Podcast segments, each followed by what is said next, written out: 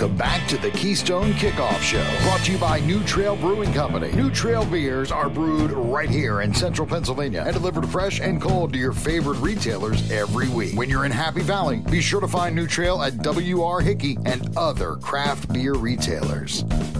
And welcome into the Keystone Kickoff Show. I'm Jim Galante along with T. Frank Carr. Before we get started, quick reminder our friends at New Trail Brewing Company they brew their beer right here in central Pennsylvania and deliver fresh and cold to your favorite retailers every week. Your biggest dilemma is to be which of their many beers to select. I'm going to help you out. Here's another recommendation for you try their Broken Heels Hazy IPA. Trust me on this one. Go to your retailer, ask for it by name. That's Broken Heels Hazy IPA. It's probably their most popular IPA. All right, T. Frank, you ready to talk some Penn State versus Ohio State? Yeah. Uh, as much as. I, so I don't. So a lot of times I have a good conclusion drawn from these games um, that is interesting and unique. And and really, when you come down to this, I I come out of. I'm still trying to finish up my uh, some of the things as we're recording here, my thoughts on the matter, and it's like, wow, you know those four turnovers, man, that's a killer. yeah, it is, isn't it?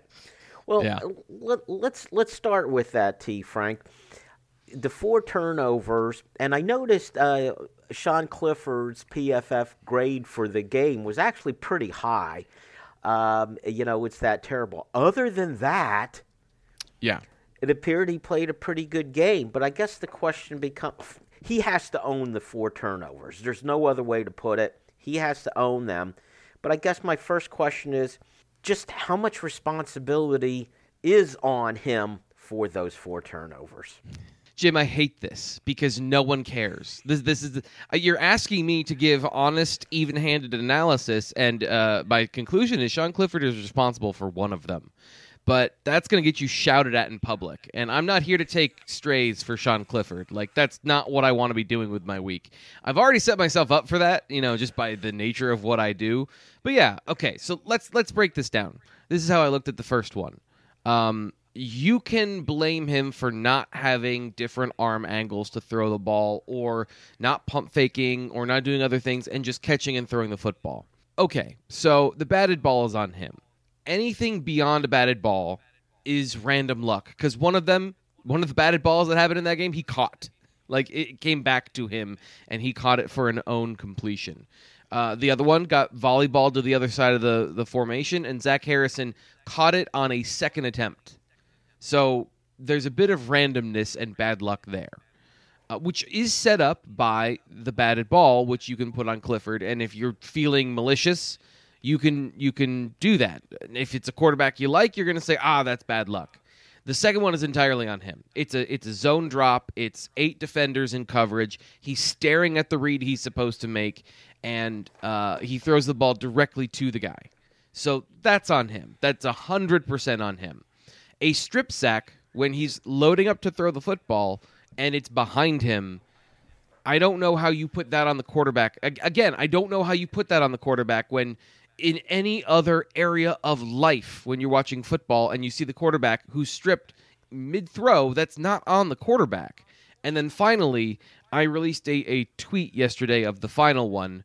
Um, Bryce Effner's trying to cut Tuimoloau. Like he's trying to get down and hit his knees and get him to the ground because they tried not blocking him and we saw how that worked. So the coaching staff and the team tried to adjust in the fourth quarter and he uh the way I phrased it was he dribbled Bryce Effner like a basketball and then went up and got an interception for a pick six. So that's an unbelievable effort. Like that I don't know again, I don't know how you put that on the quarterback when he's trusting his right tackle to do his 111th and get that guy on the ground. So that there's supposed to be a passing lane there. But there wasn't. So that's what happened. So if you're asking me, is Sean Clifford responsible for all of them? Yes, he absolutely is. Don't yell at me. I'm done with this conversation. After you spend five minutes uh, absolving him, but in the end, it is explaining, explaining what happened, like a rational person that doesn't care about Sean Clifford in a way that Penn State fans do. But yes, it's all his fault. You can direct all your hate mail there. Just leave me alone. Well, actually, it is the fair and honest opinion is why we do come to you, T. Frank. And again, with four turnovers, it's difficult to say, gee, there were a lot, uh, there were good things on the offensive side of the ball, but I think there were. Uh, tell me about the game plan because it appeared to be pretty effective.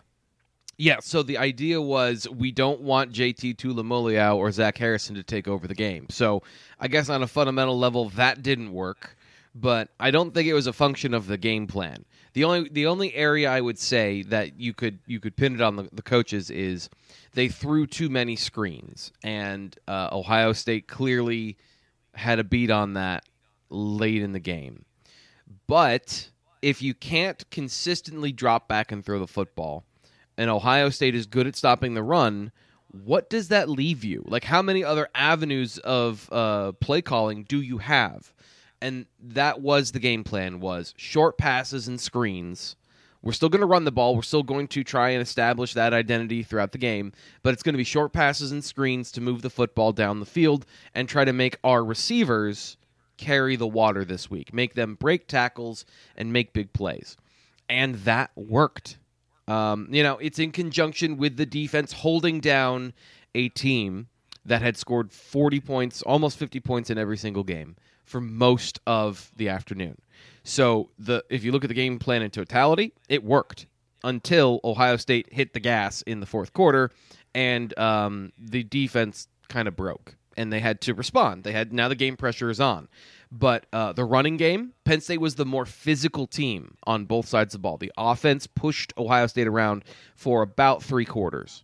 Um, the running game did dry up in the second half because Penn State was using some new concepts and some new wrinkles uh, to get Ohio State off kilter. There was a lot of inverted running plays, which is where the quarterback is the primary runner and the running back is the option. And that messed a little bit with Ohio State. But once Clifford never kept the ball and never really established that threat, they were able to clamp down on everything and, and play pretty even handed. So a lot of the tricks and deception, a lot of the screens worked. And then, despite the issues that they had uh, up front, uh, other than the turnovers, I thought the offensive line did great. And Sean Clifford, when he was under pressure, made the right decisions. So everything lined up except for the four turnovers. Uh, and ultimately, I think the problem was that they didn't score enough points early in the game for when Ohio State, and we'll get into the, the defensive side of the ball in a bit. Once Ohio State adjusted there, there wasn't a lot that Penn State was going to be able to do to stop them. And that's the reality of that offense against any defense in the country, but especially one that didn't have a pass rush on Saturday. One thing that's been particularly frustrating with this Penn State offense, and not just this season, but over a couple years, is their third and short and fourth and short. And it appears they found something with this T formation, and I was mm-hmm. really impressed with what they did from it. They didn't do the exact same thing every time. In fact, they shifted out of it, forced Ohio yep. State into a timeout I went crazy when they actually passed the ball out of that formation, fourth and yep. one, and it worked.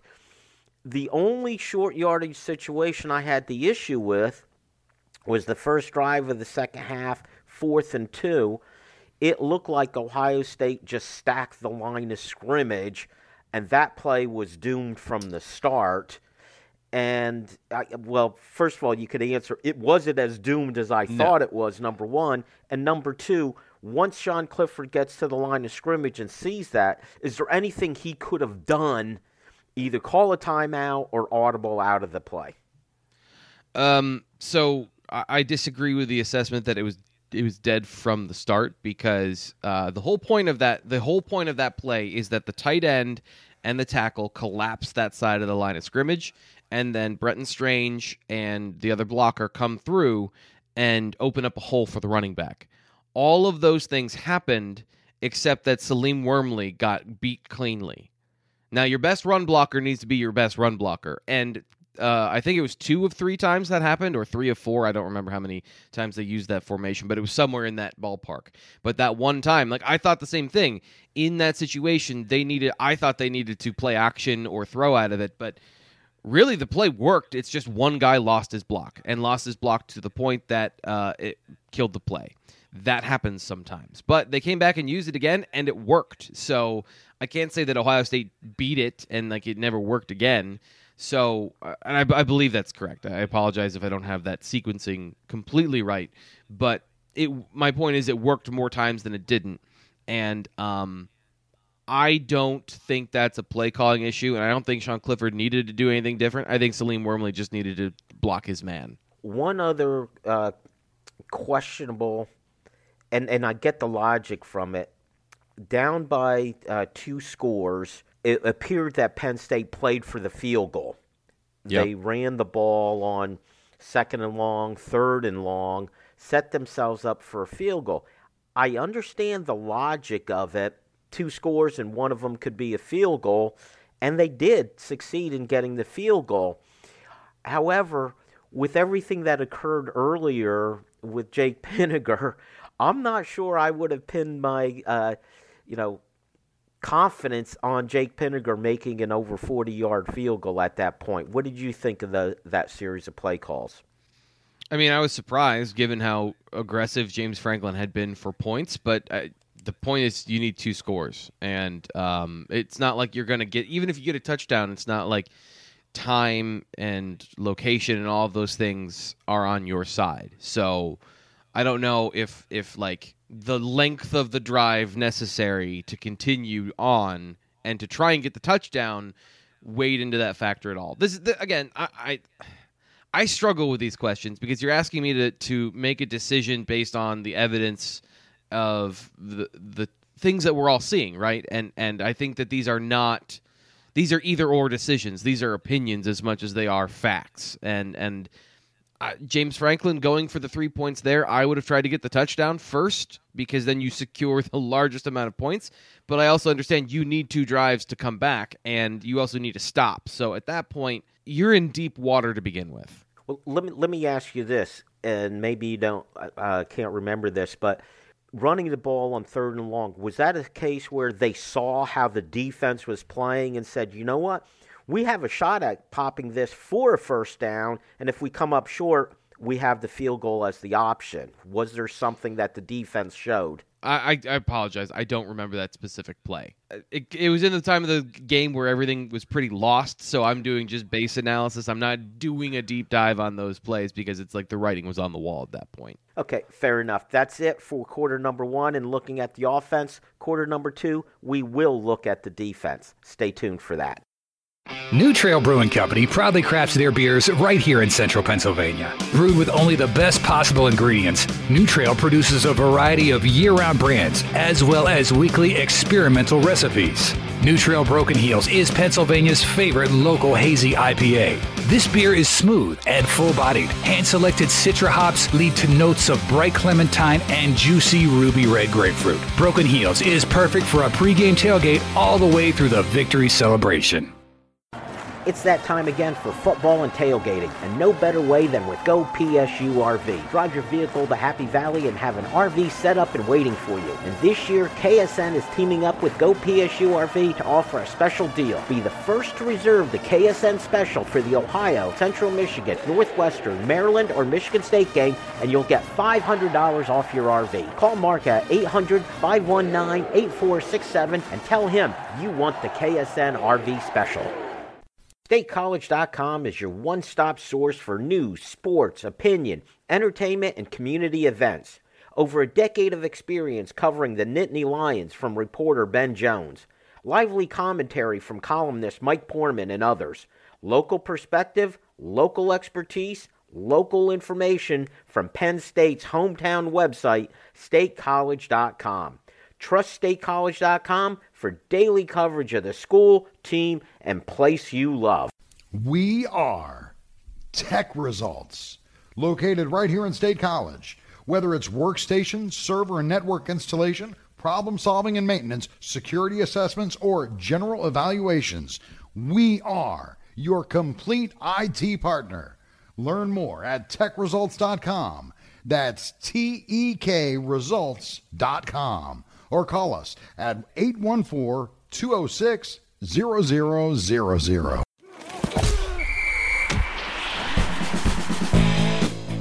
Welcome back to the Keystone Kickoff Show, brought to you by New Trail Brewing Company. New Trail beers are brewed right here in central Pennsylvania and delivered fresh and cold to your favorite retailers every week. When you're in Happy Valley, be sure to find New Trail at WR Hickey and other craft beer retailers. Welcome back to the Keystone Kickoff Show. It is quarter number two. I'm Jim Galante along with T. Frank Carr. As promised, this segment we're going to talk about when Penn State was on the defensive side of the ball.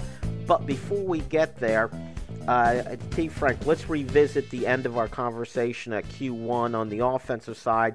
I was asking you about the third and nine call where Penn State ran the ball. Essentially, it looked like they set up for the field goal. My question to you was Did Ohio State's defense kind of give something that said, run the ball? And it was actually Penn State was looking to con- thought convert the first down. Worst right. case scenario, we pick up some yardage for a field goal.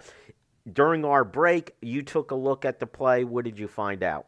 Yeah, I took it the play because uh, I gave you a garbage answer that was nonsense. So I wanted to make sure during the break I was able to go back and look at it and give you what I, you know, is a reasonable take on what happened. So uh, there's nothing in the formation that really indicates that that should have been a run. Like it wasn't like they had one linebacker in the box or something like that. They weren't set up any differently, I don't think. In fact, I think it was probably a run formation for Ohio State because they do this thing in Jim Knowles' defense where they they just keep a safety basically at middle linebacker. So they they have this ability to drop that guy deep immediately and then have him play run defense at the same time. So it's a balanced formation.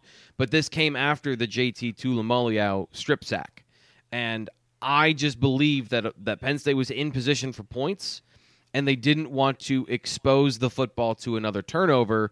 So instead of in third and long dropping back and passing, they thought they could surprise with a counter and run for the first down. And if not, they're still getting themselves into field goal position. So they needed two scores. They were trying to avoid a catastrophe that would fully knock them out of the game. And that didn't happen until the next drive. Um, so they prevented it for at least one more play. Pushed it off. All right, let's go to the other side with Penn State on the defensive side of the ball. A week ago, T. Frank, I know I chatted with you about this and the other guys. If Penn State, you don't stop everything Ohio State does. So do you take that gamble? Let's stop the run. We'll allow our very good defensive backs to show their stuff and gamble on that.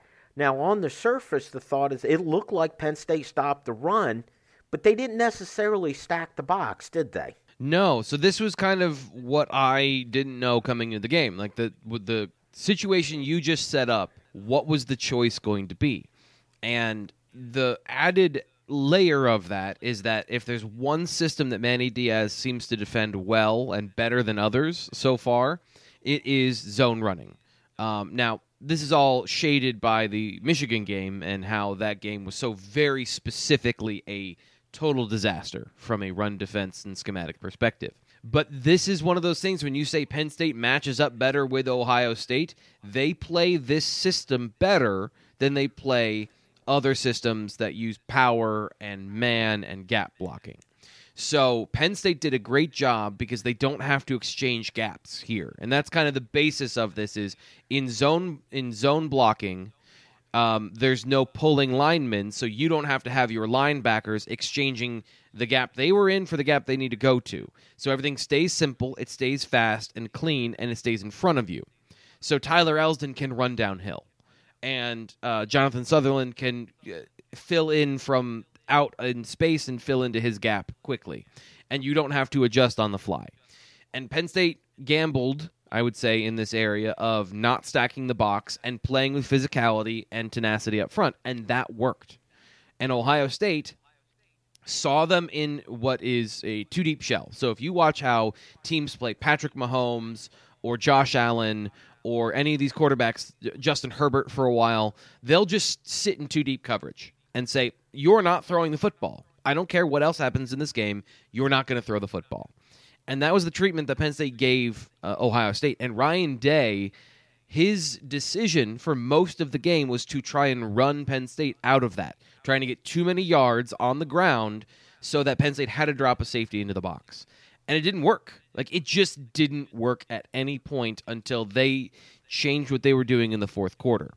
It got um, CJ Stroud into third and long situations. It got them into uh, situations where Penn State had the upper hand uh, in terms of allowing their pressure packages and the distance of the down markers to influence what the final play was on third down. And it just created an environment where Penn State had the advantage on defense all day. The other thing they were doing is another way they wanted to attack Penn State was the screen game, where they would try the numbers situation, where we're going to have three receivers out in the flat. And uh, if you have two guys covering them, we're going to throw the football there and we're going to let our athletes run.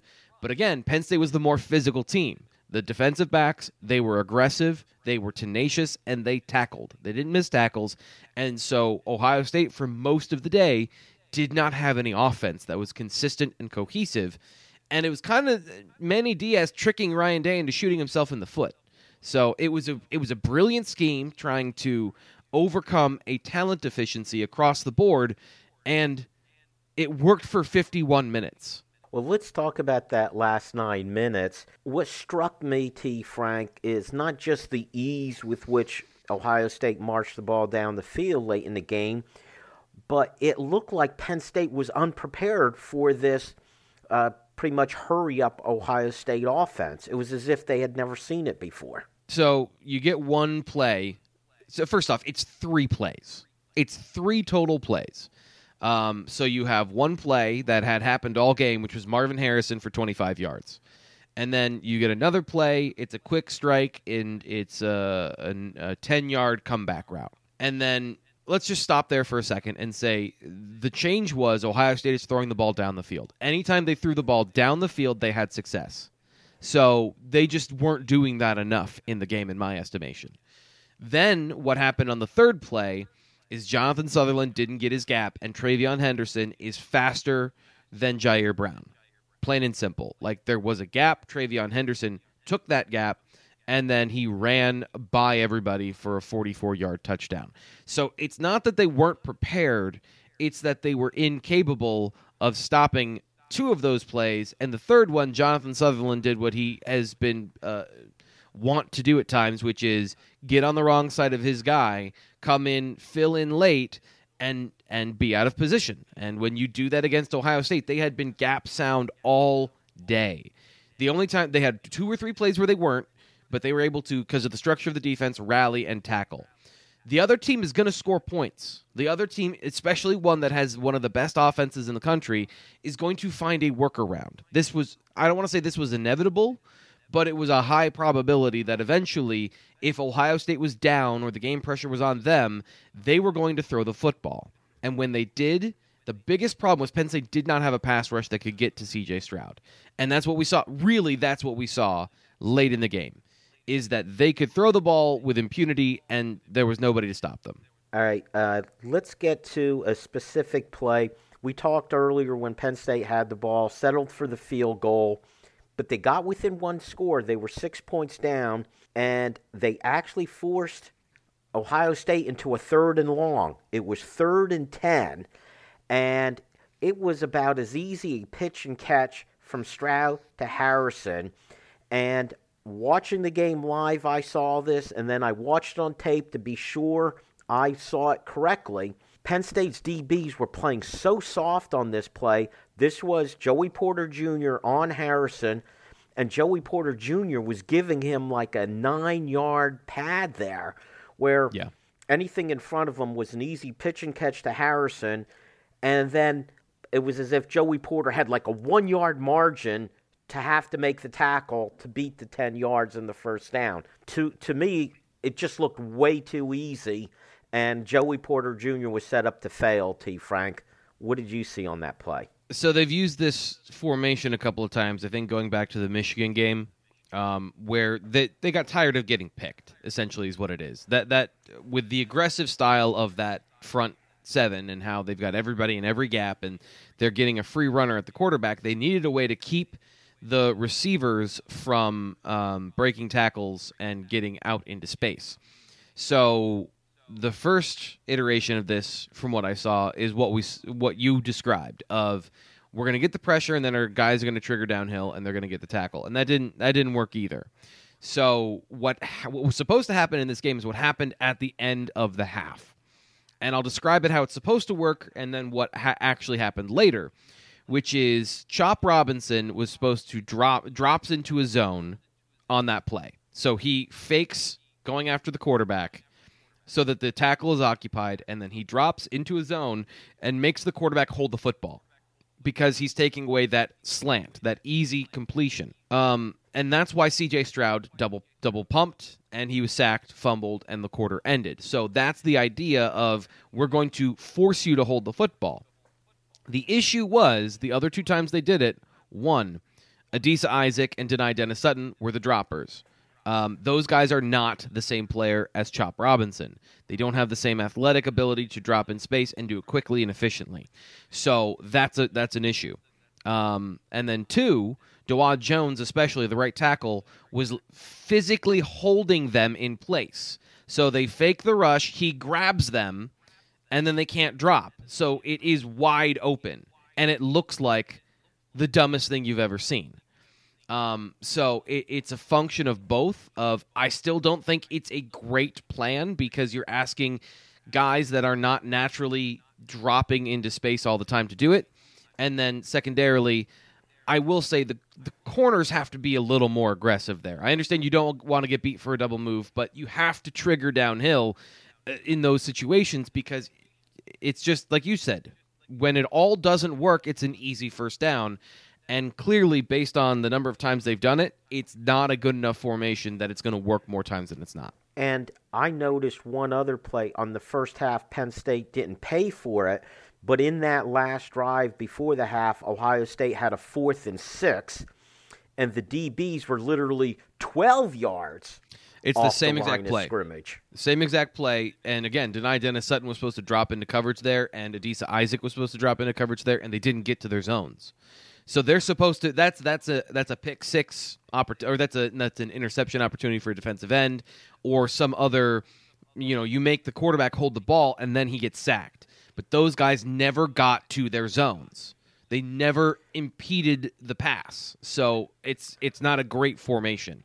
It's one of the few things in this game that I think Manny Diaz it didn't it wasn't good. Well, and then you never know though if that lineman could get back he could deflect a pass and an interception could happen. I've heard that's happened on occasion too, Frank. yeah, I, I've get a five that. star. Get get some five stars, and then you'll be good. And I know Dani Dani's not that type of five star, but yeah, get more of them. All right, that is it for quarter number two. Let's go to quarter number three, where we're going to take your questions and we're going to ask T. Frank. New Trail Brewing Company proudly crafts their beers right here in central Pennsylvania. Brewed with only the best possible ingredients, New Trail produces a variety of year round brands, as well as weekly experimental recipes. And next time you're watching the game with friends or by the campfire, pick up the New Trail Hoppy Variety Pack. New Trail's Hoppy Pack is an absolute crowd pleaser. Packed with four different hoppy beers, it's sure to please everyone. It's that time again for football and tailgating, and no better way than with Go PSU RV. Drive your vehicle to Happy Valley and have an RV set up and waiting for you. And this year, KSN is teaming up with Go PSU RV to offer a special deal. Be the first to reserve the KSN special for the Ohio, Central Michigan, Northwestern, Maryland, or Michigan State game, and you'll get $500 off your RV. Call Mark at 800 519 8467 and tell him you want the KSN RV special. StateCollege.com is your one stop source for news, sports, opinion, entertainment, and community events. Over a decade of experience covering the Nittany Lions from reporter Ben Jones. Lively commentary from columnist Mike Poorman and others. Local perspective, local expertise, local information from Penn State's hometown website, statecollege.com. Trust statecollege.com for daily coverage of the school, team, and place you love. We are Tek Results, located right here in State College. We specialize in providing assistance with many third party software suites. Our clients include doctors' offices, lawyers, construction companies, and even hairdressers. We provide help with their industry specific software. Learn more at tekresults.com. That's T E K results.com. Or give us a call at 814 206 0000.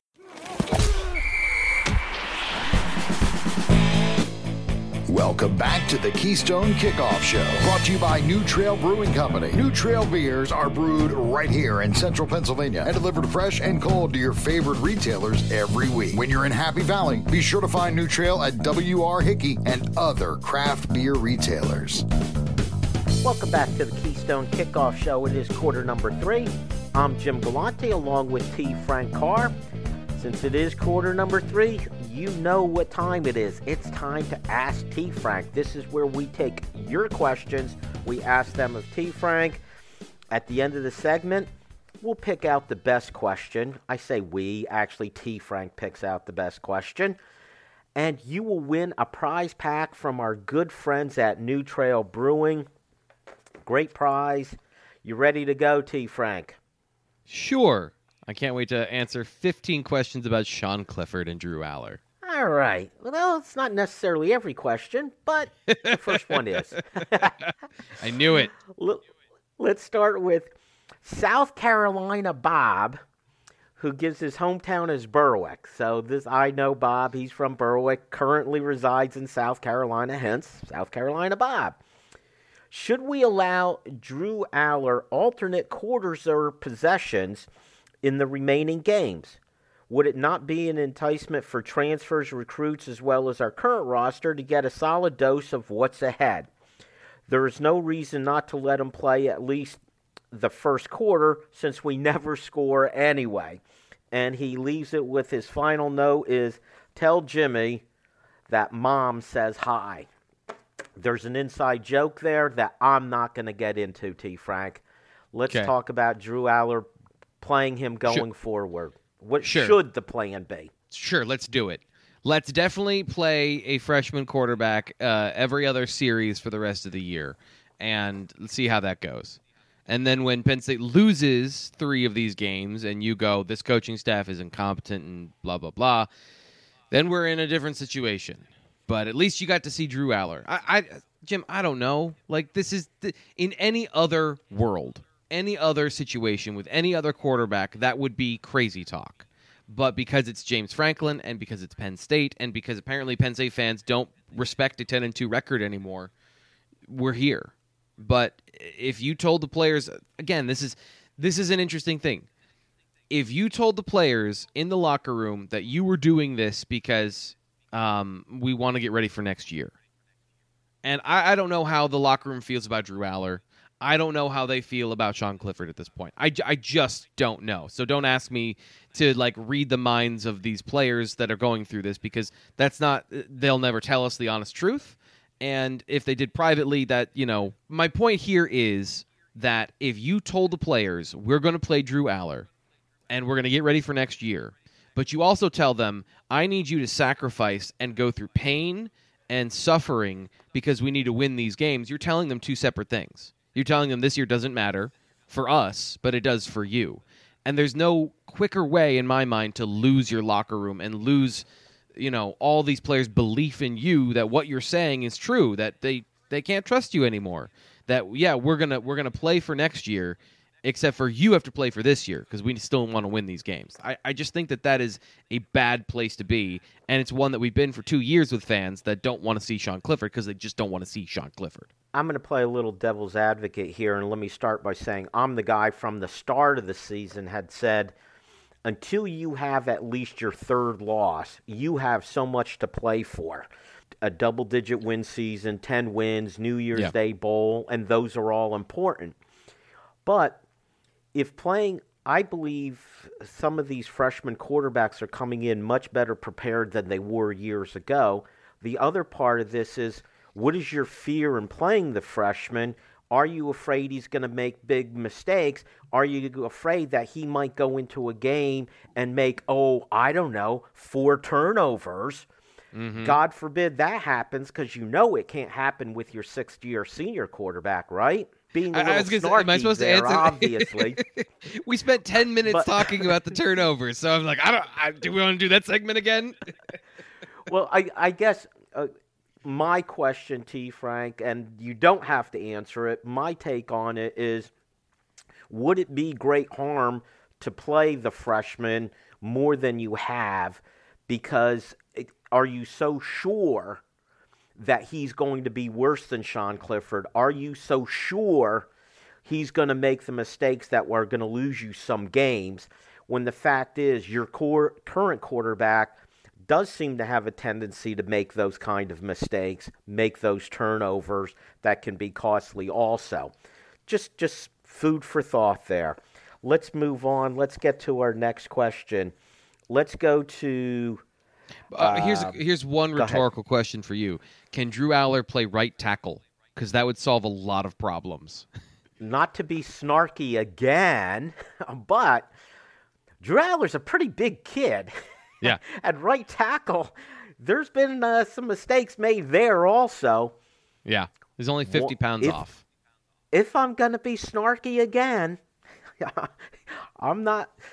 I, I exactly, and I think that is one of the things that hasn't happened for Sean Clifford in among the fan base to understand that the other issues are going on with him. Also, I think um, T. Frank he also suffers from the Will Levis situation, which. Penn State fans spent the entire offseason hearing that Will Levis is going to be not only a first round draft pick, but potentially the number one pick in the draft. And the Penn State coaching staff selected Sean Clifford over a guy who might be the number one pick in the draft. Sean Clifford is wearing that also, don't you think? Sure, uh, I I don't I I don't think so. Just because like I don't I don't care about such things, but. I don't know. Will Levis has 1,700 yards, 13 touchdowns, and eight interceptions, including three last week in the biggest game of the season. So neither guy is great. Let's go to Brian in Hartwell, Georgia, who says Despite the outcome, I thought our coaching staff put together a great game plan and blueprint for how to beat Ohio State. The new wrinkles on offense with the T formation really seem to keep their defense off balance. How would you rate our overall game plan and coaching effort on this one? I thought it was I thought it was really good. This is the thing coming out of this game is like people are going to look at two things. Sean Clifford fourth quarter collapse. But they were that in my opinion and and maybe this changes it because this game exposed some problems that Ohio State's offensive line is not uh, has not taken a massive step forward as a run blocking unit, and Penn State was able to stop them from the majority of the game. But this was the, one of the most balanced Ohio State teams I've seen in a long time. Their run defense is good. Their coverage is is complex, and I think that's the area that you can attack them. And Penn State showed that. You know, we, we talk about Sean Clifford, and he was throwing the ball accurately downfield against this Ohio State unit and getting chunk plays. I didn't think that with the pass rush that was going to be possible. Then on the other side of the ball, this is the most dangerous offense in America.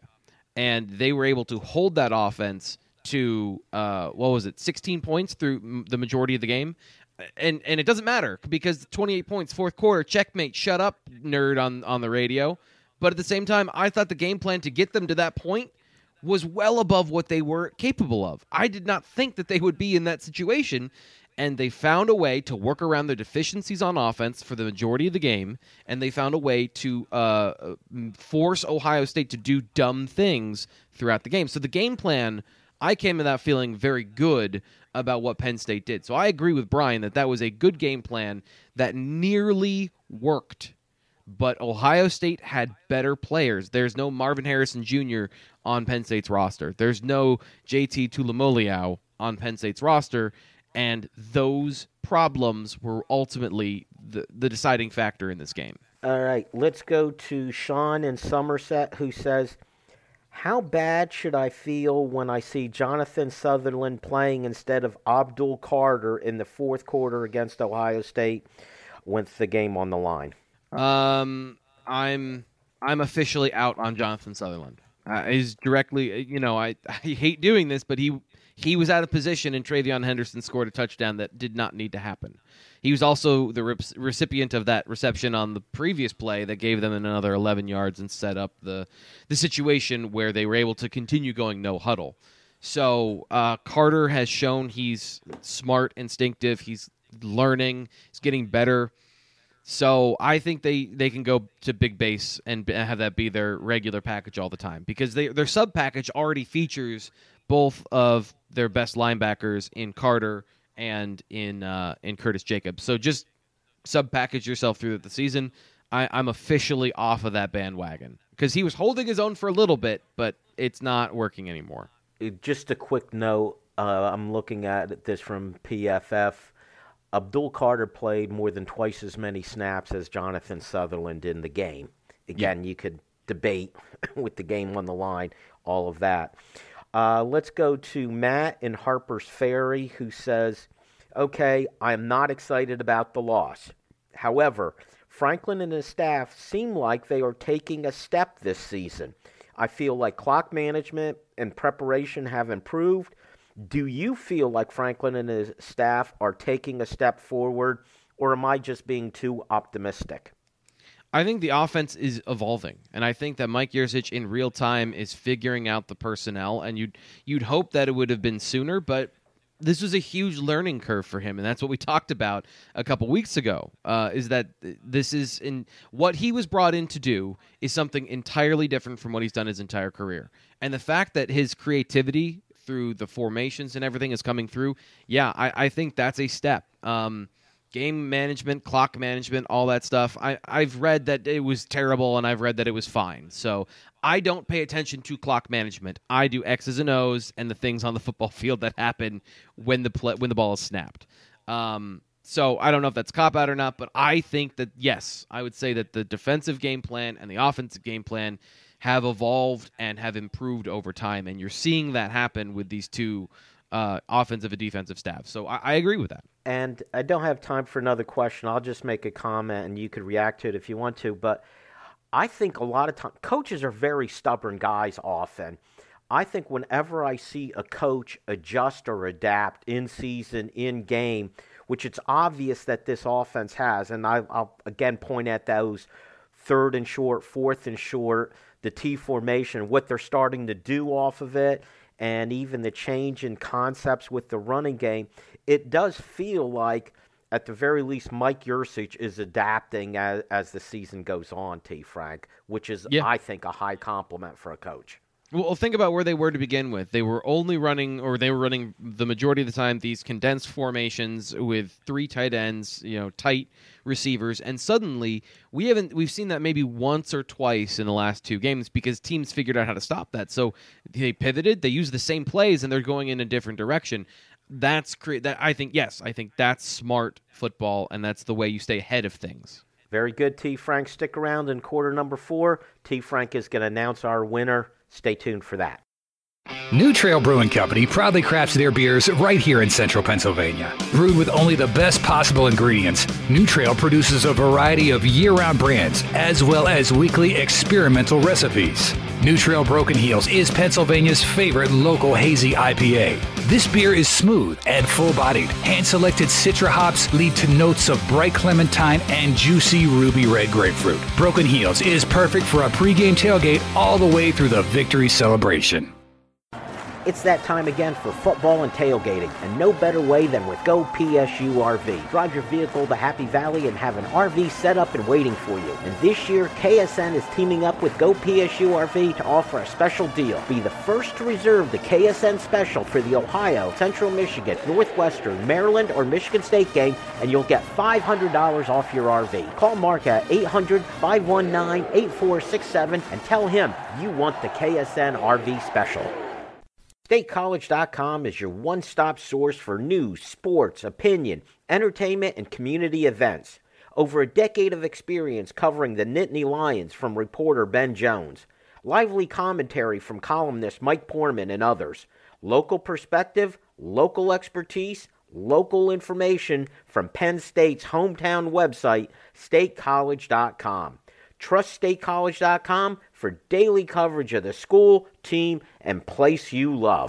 We are Tek Results, located right here in State College. Whether it's workstation, server, and network installation, problem solving and maintenance, security assessments, or general evaluations, we are your complete IT partner.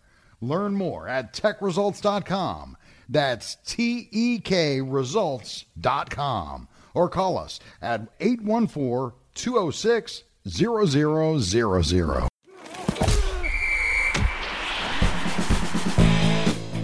Welcome back to the Keystone Kickoff Show, brought to you by New Trail Brewing Company. New Trail beers are brewed right here in central Pennsylvania and delivered fresh and cold to your favorite retailers every week. When you're in Happy Valley, be sure to find New Trail at W.R. Hickey and other craft beer retailers.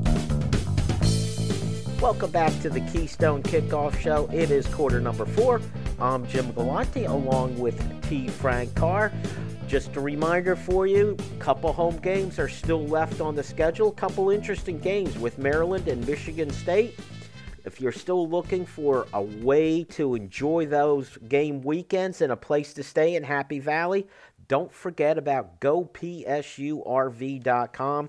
It's where you drive your car there to Happy Valley. An RV is all set up, ready, and waiting for you.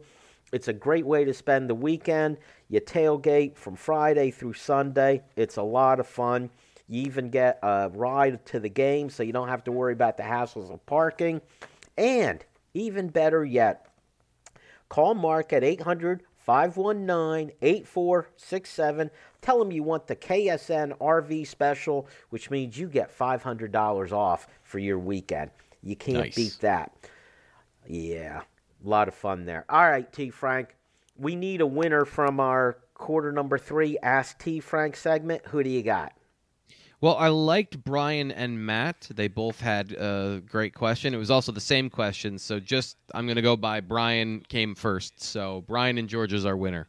Uh, There you go. Brian, we'll be getting in touch with you. You will get the new Trail Beer prize pack.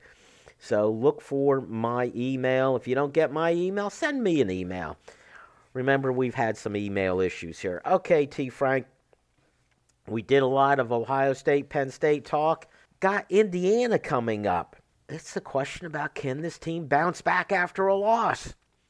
At least they've got a fairly soft landing spot here with Indiana, I think. Yeah. How concerned should we be about playing Indiana at Indiana? I mean, so full disclosure as always early in the week when we record I am just wrapping up Ohio State. I have not dug into Indiana, but I've seen enough Indiana over the years to know that Tom Allen's defense is always going to be a frustrating one to throw against. They do things in the secondary that nobody else does, and I include Jim Knowles in that. And you know, structurally, Jim Knowles does some weird things of placing certain body types and certain players in certain positions so that they can disguise coverage better than anybody I've seen. Tom Allen will take a, a guy from the line of scrimmage and drop him into a deep free safety position. Like some of the wackiest things I've seen. He'll invert coverages that have no business being inverted, and he'll do it to confuse the quarterback, and they're really good at it.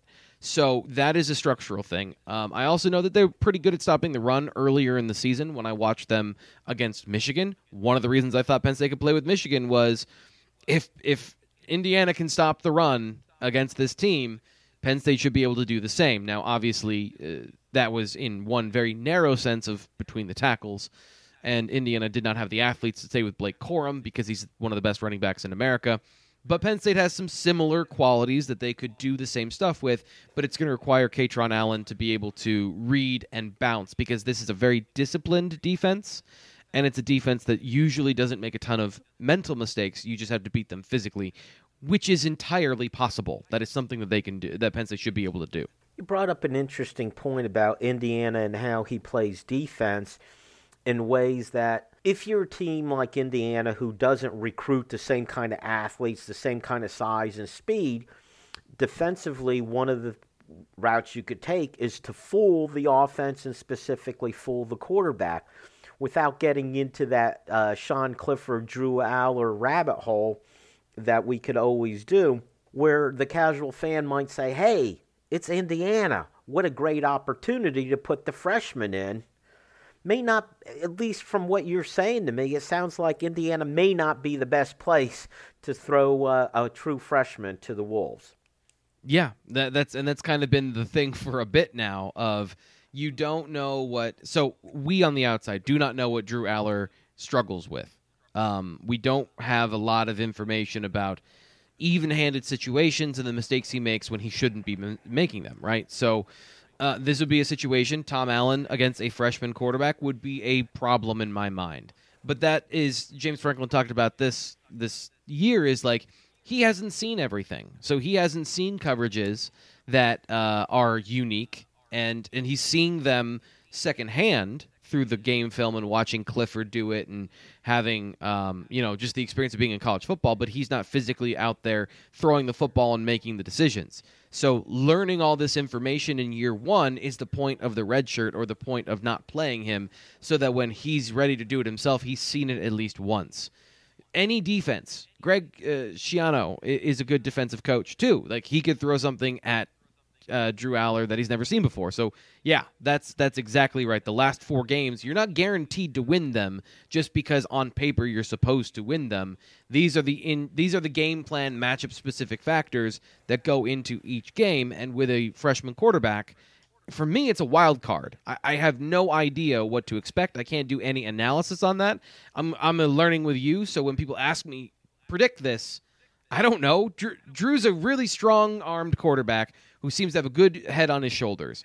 But what level of depth of all of that stuff? Like Sean Clifford has struggled against this defense routinely throughout the years, and eh, you know maybe Drew wouldn't, but maybe he would. Let's take a look at Penn State's running game not just specifically against Indiana, but overall. It seems like we've now established this is almost be out of attrition. They're the guys that are left, uh, Singleton and Kaytron Allen, and we even had Kaytron Allen starting, and was probably the more effective back against yeah. Ohio State. But it does seem like we've got the two-headed monster. I'm pretty happy the way they're playing the two do you notice though any difference in like the play calling for one ver- one of them versus the other T Frank in how the yeah. coaches are handling them? Uh, I think uh, this maybe this is just last week specifically, but in general, outside of the early season where we talked about those condensed formations and some of the things that Singleton was doing, um, Kaytron Allen has been better at gap blocking and reading and then reacting than Singleton has. So Singleton has been more lately, you know, kind of in, in zone schemes, which is not something he was good at before. You know, that was something new to him. But it was something that he, you know, is a little bit more familiar of read and run, you know, the one cut thing. Kaytron Allen's vision and his ability to find the open hole, he plays better. He plays good in either scheme but he does. They did give him a couple more opportunities and some gap stuff, and he was able to uh, hit a big run on on some of those plays. Uh, but to me, more than anything, I think he's proven that this should be his team until somebody else takes the ball away from him because his consistency, his tackle breaking, and he doesn't have the game breaking stuff, but it's not like last year where he is generating offense routinely and he's generating offense outside the structure of the play sometimes where he's breaking tackles, getting to the second level, and maximizing every single yard that he can. Singleton is a great football player, but he's not there yet with his running style, where he has a very specific style, and he needs a couple more things to happen for him in the weight room, in my opinion, before he's able to churn his legs and break tackles consistently to have that violent momentum never stop. Because that's his that's his style of running. He needs a little bit more weight in his lower body to make that happen. And I know that that's unpopular, that people think he's a freak because he's 217, and he is. He is. Like, this is something we got to understand. Like, they both are true. He is very strong, and he's going to be stronger. So just prepare yourself for that. And this isn't meant as disrespect to Nick Singleton, but that fourth and one at the goal line where Kaytron Allen scored, he was hit yeah. in the field of play behind the line of scrimmage. I'm not sure Nick Singleton scores a touchdown on that play. That's kind of what I'm talking about exactly. That was the play that I watched that was like, okay, uh, Fat Man needs the ball more often because his ability to slide through contact and to just kind of slough it off, it, it's it's different. It's the stuff on his film that you saw in high school. You're like, wow, that looks like that could be great. And so far, it's been pretty great. One of the things we've talked about Penn State with their quarterback situation, I know you haven't uh, really prepped the Indiana film, but it appears that Indiana has a quarterback controversy also. It's debatable about who is going to start there. When you're Penn State's defense preparing, unless you're going from a real, hey, this guy's the running quarterback, this guy's the throwing quarterback, how much difference does it really make for a defense to prepare for a couple different quarterbacks? So, just looking at some numbers here. So, this is me. This is my cheat code. Is I'm just going to go look at the PFF numbers. Under pressure, Connor uh, has thrown four interceptions, and uh, he has a completion percentage of 34 percent. So that's what Manny Diaz is going to do. He didn't, and, and, the other quarterback, I, I, don't see any data on him specifically, but that's that falls into their game plan anyway. So I think it's more about Penn State and what Penn State wants to do than it is about the the quarterbacks. Because again, as far as I can tell, and again, I, I hate talking blindly, but uh, Dave McCulley has one attempt. So I don't know that there's anything you can really glean from one attempt to build a different game plan on. And the other quarterback, I think, is this Tuttle that they've talked about may get the get the start or get to play. Okay. Yeah, and that's a receiver throwing a pass. Never mind. My bad. See, this is this is why I don't like doing this. well, the, the fascinating little fact is Tuttle, I guess, is staying with the team even though he has already entered the portal. Okay, well, that's how their season is going. I don't know if get you know you could enter the portal but still be with your team, and he can still choose to return. So yeah. I don't know if playing him is actually the coach lobbying for the guy to return or not. So so that that's an interesting little thing. Now, again, acknowledging that you haven't watched much tape on Indiana, it's a 14 point spread. I hate picking against the spread.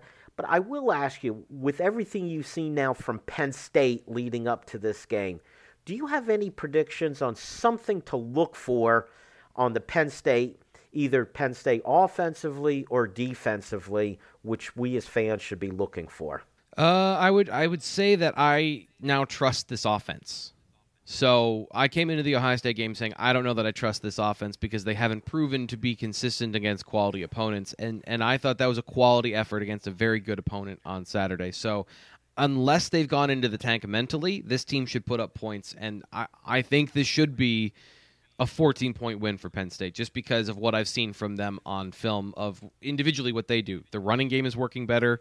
They have creative solutions. The passing game is working better and they uh, and Sean Clifford has decided he's going to throw the football down the field and trust Parker Washington in contested catch situations. That's a game changer. That's something that we've needed him to do in that evaluation all season long to get to see more out of those players and I think they're doing that now. Very good. But that is it for our show. Thank you, T. Frank, and thank you all for listening. And be sure you join us next time on the Keystone Kickoff Show. New Trail Brewing Company proudly crafts their beers right here in central Pennsylvania. Brewed with only the best possible ingredients, New Trail produces a variety of year round brands, as well as weekly experimental recipes. And next time you're watching the game with friends or by the campfire, pick up the New Trail Hoppy Variety Pack. New Trail's Hoppy Pack is an absolute crowd pleaser. Packed with four different hoppy beers, it's sure to please everyone.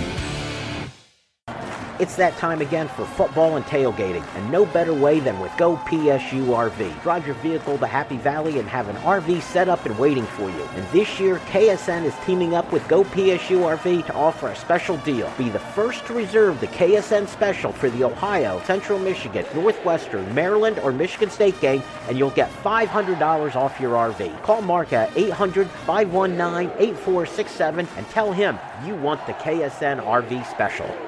StateCollege.com is your one stop source for news, sports, opinion, entertainment, and community events. Over a decade of experience covering the Nittany Lions from reporter Ben Jones. Lively commentary from columnist Mike Poorman and others. Local perspective, local expertise, local information from Penn State's hometown website, statecollege.com. Trust statecollege.com for daily coverage of the school, team, and place you love. We are Tek Results, located right here in State College. We specialize in providing assistance with many third party software suites. Our clients include doctors' offices, lawyers, construction companies, and even hairdressers. We provide help with their industry specific software. Learn more at tekresults.com. That's T E K results.com. Or give us a call at 814 206 0000.